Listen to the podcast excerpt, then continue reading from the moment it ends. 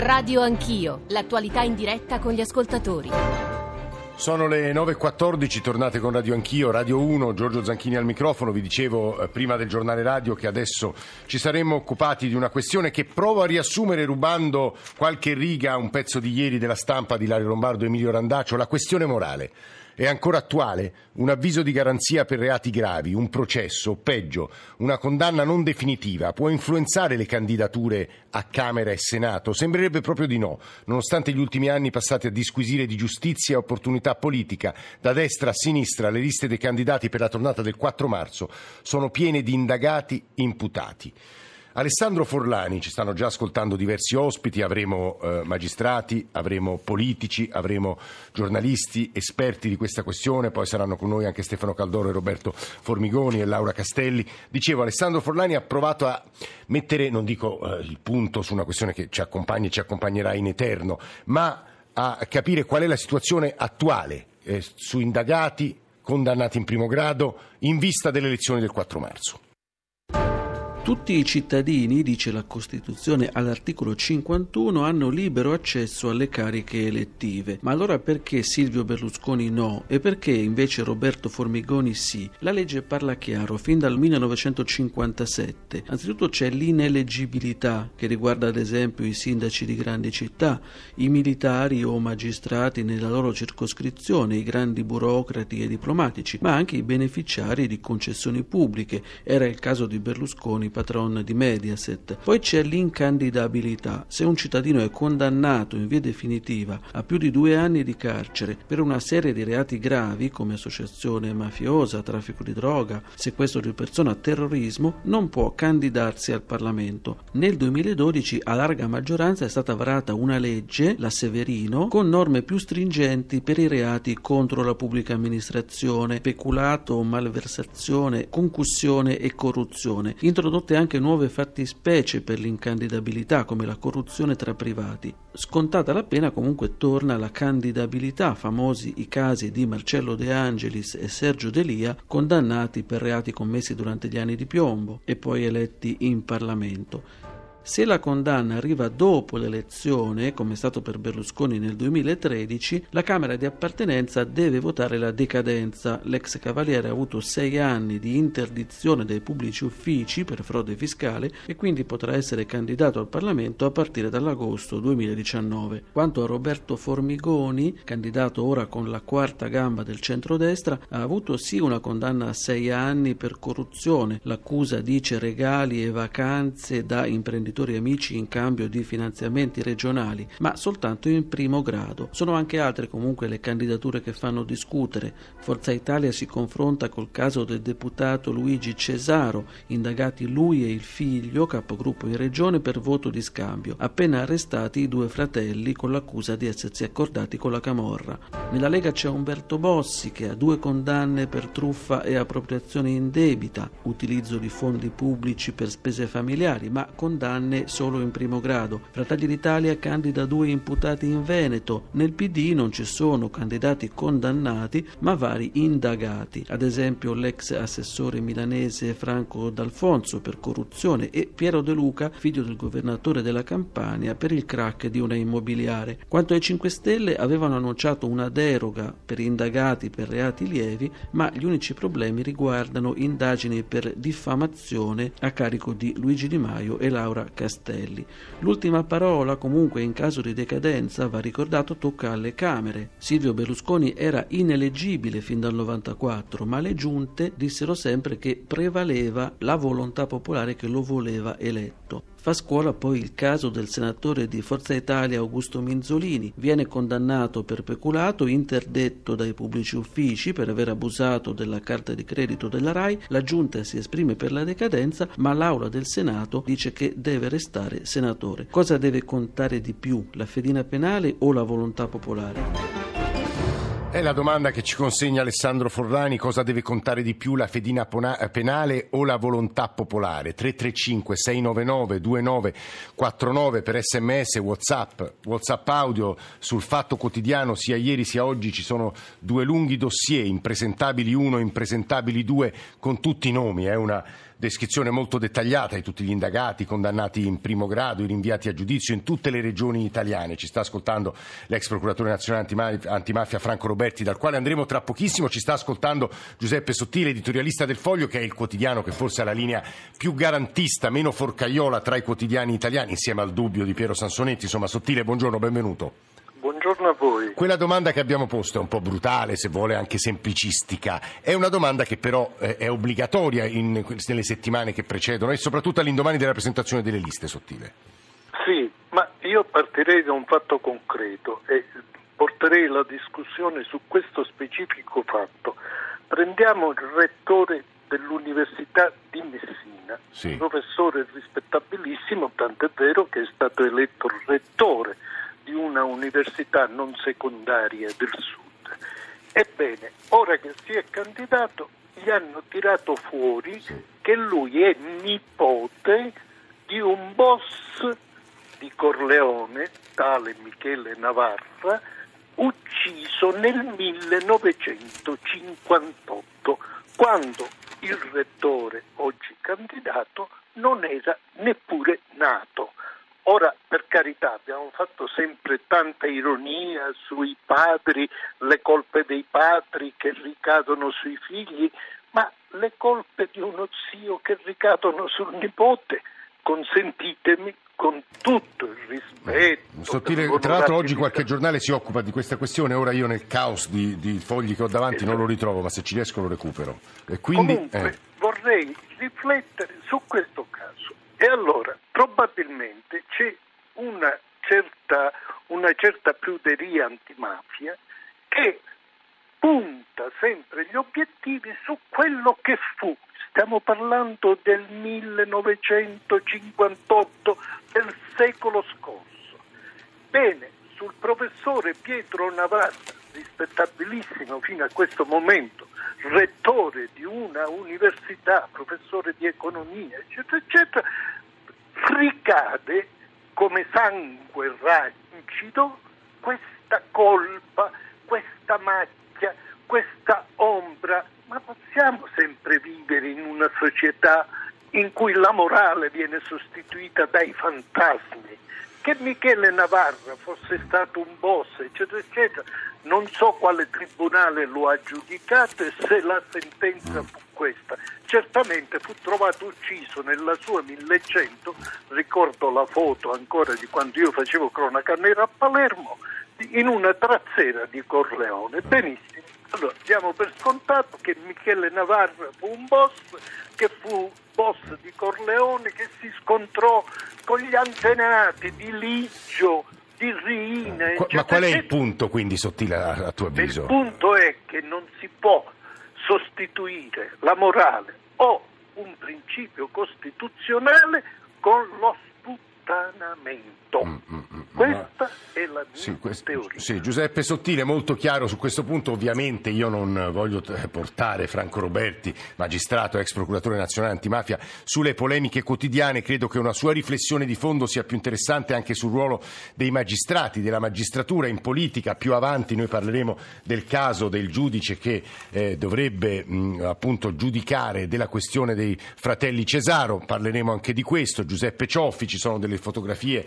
che lo inquadrerebbero a una convention di Forza Italia. I fratelli Cesaro sono imparentati con uno dei capilista di Forza Italia. Questo è un tema delicatissimo, ma Franco Roberti si terrà, credo, lontano da questo e credo sia più interessante una sua riflessione di fondo in quanto ex procuratore nazionale antimafia. Dottor Roberti, buongiorno, grazie per essere buongiorno, con noi stamane a Radio Anch'io. Grazie per avermi invitato.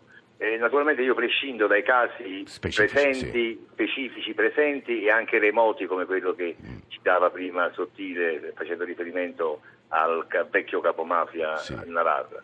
Eh, io ricordo soltanto che esiste un codice deontologico approvato nella ormai trascorsa legislatura da tutti i partiti, nel quale tutti i partiti si sono eh, impegnati a non candidare soggetti che versassero in determinate condizioni di imputati, di condannati in primo grado per determinati reati che sì. vengono specificamente indicati.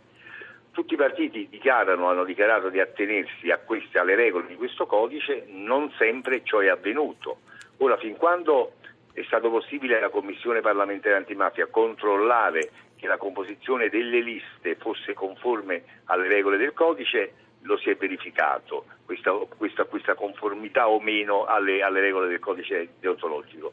In questo caso, nel caso attuali, dell'attuale tornata elettorale, non lo si è potuto fare perché la Commissione a Parlamento sciolto non ha più i poteri investigativi e inquisitori che le sono riservate in via, in via ordinaria. Dunque la verifica non è stata possibile farla ed è rimesso quindi alla, dire, alla prudenza, alla saggezza dei partiti sì. la scelta se candidare o non candidare. Naturalmente bisogna fare l'esame, andrebbe fatto caso per caso, sì, perché esatto. ogni caso è diverso dall'altro. Questo secondo me è un punto fondamentale. E dovrebbe anche prescindere il concetto di presentabilità dell'uno o dell'altro candidato dovrebbe anche prescindere dalla pendenza o dalla, dalla definizione di procedimenti penali perché il giudizio politico è diverso e deve essere diverso dal giudizio penale. Fino a quando la politica non recupererà questa capacità di giudizio autonomo sui, nella selezione dei, dei, candidati e allora avremo sempre queste discussioni e non ne vedremo mai a capo. Eh, purtroppo, eh, ora, no, io non devo esprimere giudizi di valore ovviamente, però dottor Roberti qui c'è un punto eh, che ahimè accompagna la storia d'Italia. Lei eh, ha espresso un principio, eh, diciamo secondo me sacrosanto, eh, però spesso figure che non violano la legge ma hanno grande seguito territoriale vengono candidate dai partiti per ragioni di infatti è quello che ho detto io. Eh. A volte diciamo, sono persone che hanno la fedina penale immacolata, ma che sono notoriamente contigue, compromesse, diciamo comunque non presentabili, secondo un concetto di non presentabilità che, ripeto, deve prescindere dal codice penale e attingere invece ai valori e anche all'etica. Eh, Franco Roberti che sta parlando, abbiamo raggiunto, ci sta ascoltando Susanna Turco che sull'Espresso ha curato delle pagine, un approfondimento, un dossier su questa questione molto attento, molto preciso, quindi tra poco la sentiremo, però abbiamo raggiunto Claudio Fava, vicepresidente Commissione parlamentare antimafia, eh, che eh, in, anche in questa legislatura molto si è occupato del tema delle liste pulite. Buongiorno Fava, benvenuto. Buongiorno, buongiorno. Perché lei ha sentito, credo, forse la coda delle parole di sì. Giuseppe Sottile, la, senz'altro la coda delle parole di Franco Roberti. Arriviamo sempre lì. Voi quest'anno, ad esempio, alla vigilia presenterete qualcosa come Commissione antimafia o no? Sulle liste? Sulle liste no, eh, per le ragioni che diceva il procuratore Roberti, ma anche perché c'è un problema diciamo, tecnico nel senso che eh, non possedendo una banca dati comune su tutti gli eventuali carichi pendenti, carichi giudiziari di tutti i candidati, occorre fare una ricerca eh, che eh, richiede alla Direzione Nazionale Antimafia, a tutte le procure eh, d'Italia una collaborazione, una disponibilità e un tempo messo a disposizione di questa ricerca che non sempre è compatibile con i 30 giorni che ci restano. Però sulle amministrative lo faceste, Fava?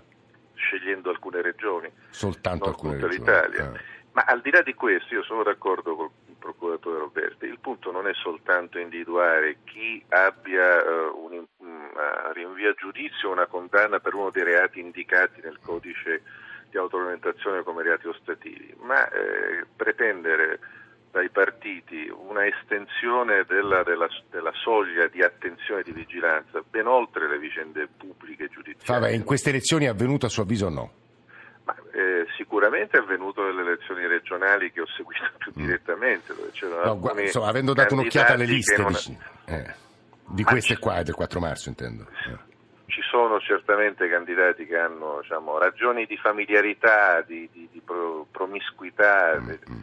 di vicinanza e fedine penali immacolate. il punto è che dovrebbe essere responsabilità non di un tecnicismo affidato alla Commissione antimafia, ma di un senso di responsabilità affidato ai partiti, evitare che chi porta culture estranee alla cultura politica democratica sta nelle istituzioni. Noi abbiamo avuto casi abbastanza imbarazzanti un paio di mesi fa in Sicilia di chi naturalmente incensurato però era stato registrato e ascoltato mentre rimpiangeva il tempo in cui i capi mafia erano liberi di poter dettare le loro leggi nei quartieri delle città ed è stato candidato ed oggi è un giovanotto che vorrebbe candidarsi anche a fare sindaco di Catania. Dal punto di vista diciamo, formale eh, rientrava perfettamente nelle regole del codice di autoregolamentazione. Dal punto di vista sostanziale è chiaro che come spesso spiegano le prefetture, come ci dicono i rapporti sì. di polizia giudiziaria, siamo in presenza anche di investimenti che alcune famiglie mafiose hanno fatto su alcuni soggetti mantenendoli fuori da ogni rischio di incriminazione, al tempo stesso facendo diventare punto di riferimento per investimenti politici, finanziari, amministrativi. Eh, Claudio Fava che sta parlando, vi faccio ascoltare, vi facciamo ascoltare due WhatsApp audio e andiamo da Susanna Turco. Ecco il WhatsApp audio. Se esistesse veramente una questione morale, allora i eh, candidati cosiddetti impresentabili perché hanno commesso reati non sarebbero votati e invece puntualmente, come fratelli Cesaro, vengono votati. Per cui il problema non è soltanto dei partiti, ma soprattutto dei cittadini. Vittorio da Caserta. Buongiorno, mi chiedo ma è così difficile da parte dei partiti non candidare questi personaggi che hanno problemi con la legge, anche se non in maniera definitiva, perché è al primo grado. Però io penso per una questione di trasparenza, di onestà eh, e di rispetto anche verso i cittadini sia una cosa doverosa da parte dei partiti non candidarli. Grazie Massimiliano, alla provincia di Latina. Susanna Turco, collega dell'Espresso, è così difficile per i partiti? Susanna, buongiorno. Buongiorno, buongiorno a tutti. È difficile? Beh, eh, sembra di sì, eh, in alcuni casi almeno Sicuramente eh, io eh, nell'articolo che ho scritto per l'Espresso un paio di settimane fa ho ricordato soltanto di sfuggita eh, la, la, la, problematica enorme che, si, che, si, che, fu suscitata dal fatto che in Forza Italia, eh, anzi allora si chiamava PDL, Angelino Alfano a un certo punto era diventato segretario e disse che bisognava fare delle liste pulite, quindi in nome di questo principio non, fu non furono ricandidati personaggi come Marcello Dell'Utri, Nicola Cosentino e eh, una, eh, si scatenò una, eh, una, dire, un attacco ad Alfano eh, veramente molto potente. Quindi, eh, quindi sì, è, è, da, da, dall'inchiesta, dal dossier che hai curato tu, emergono insomma, tanti nomi, è un'operazione che ha fatto e sta facendo in questi giorni il Fatto Quotidiano. Ci sono molti eh, indagati, condannati in primo grado, rinviati a giudizio, Susanna, nelle liste che, di quest'anno. Eh, ci sono, eh, io eh, me ne sono occupata prima che fossero sì, presentate esatto. le liste appunto per fare un appello a farle pulite, eh, c'è da dire che diciamo, ehm, come macro fenomeno eh, in proporzione ora ce ne sono meno di prima ah. cioè, sono sempre, mm. ma eh, il fatto che eh, la, la, legge Severino, il codice deontologico, eh, l'arrivo dei, dei, grillini sulla scena e quindi di tutta una serie di istanze eh, di, di, di, liste pulite portate in maniera diciamo, ancora più forte, hanno fatto sì che eh, dire, ci siano dei, dei, degli ostacoli a volte anche tecnici per, per la presentazione di, di, di, alcuni candidati, poi, eh, poi pulite non, non, saranno mai. D'altra parte nell'appello che avevamo fatto ai leader eh, politici l'unico che non ha risposto, c'è da dire, è eh, Silvio Berlusconi che dice che era una cosa che avrebbe visto poi col tempo, insomma si sarebbe visto e quindi... Eh, Susanna, con te torniamo ovviamente fra poco, vorrei se ci riusciamo prima di chiudere questa prima parte tornare eh, da Giuseppe Sottile e Franco Roberti. Sottile. Possiamo, insisto, affidare la, le candidature, cioè la politica, semplicemente ai dice, certificati giudiziari. Questo è il primo elemento, indubbiamente. Pre- porto un altro esempio. Il sindaco di Livorno, sì, in base al motto onestà, tatà dei mm Movimento 5 Stelle è una persona per bene che viene eletto sindaco di Livorno. Sì. Poi c'è l'alluvione e lui viene colpito da sì. un avviso di garanzia pesantissimo per sì. colpa che non lo so, saranno appunto i giudici a definirle. Bene, allora dopo un'alluvione il sindaco di Livorno da persona per bene presentabile diventa anche in vista delle prossime elezioni o di future elezioni, diventa uno già impresentabile. La colpa qual è? L'alluvione. E su questo inviterei semplicemente a una riflessione, perché non servono gli appelli e non servono i certificati penali. E allora, certo, ha ragione il procuratore Roberto, ha ragione Claudio Fava, è una responsabilità politica. Allora, i partiti che, fanno, che sanno fare pulizia al proprio interno e la sanno fare con, come dire, con buon senso. Eh, però non la fanno, il punto è che non la fanno, sottile. Eh. Sì, eh. ma quel, allora c'è l'elettore che eh. giudica. Io giudicherò se l'ha sì, no. saputa fare questo o quel partito. Eh, il, il, punto temo, eh, torno a Franco Roberti, ex procuratore nazionale antimafia, il punto temo è che spesso l'elettore nulla sa di, di, di questi nomi e delle storie che stanno dietro i nomi. Roberti. Guardi, non è sempre così. Io ah. richiamo il messaggio vocale dell'ascoltatore sì di Caserta, mi pare, Vittorio, sì. e che condivido. Molto spesso i cittadini sanno bene chi ah, eleggono ah. e perché lo eleggono. Molte volte il soggetto, tra virgolette, impresentabile o perché pregiudicato, perché indagato, imputato, anche se comunque è noto per le sue contiguità mafiose, ma con la fedina immacolata, molto spesso questo soggetto è portatore di pacchetti di voti e per questo viene candidato, sì, non sì, per altro. Sì, quindi è portatore e rappresentante di clientele. Le clientele sono i cittadini, quindi il problema è più ampio. Il problema è il tema generale della, dei livelli di rispetto della legge e dei principi di diritto in questo Paese. Eh sì, arriviamo sempre lì. Franco Roberti, ex procuratore nazionale antimafia, grazie, grazie a Giuseppe Sottile, e Turco e Fava. Restano qualche altro minuto, ci fermiamo un paio di minuti e poi con voi ascoltatori riprenderemo questo tema, è un tema importantissimo alla vigilia della, del voto del 4 marzo 335 699 2949.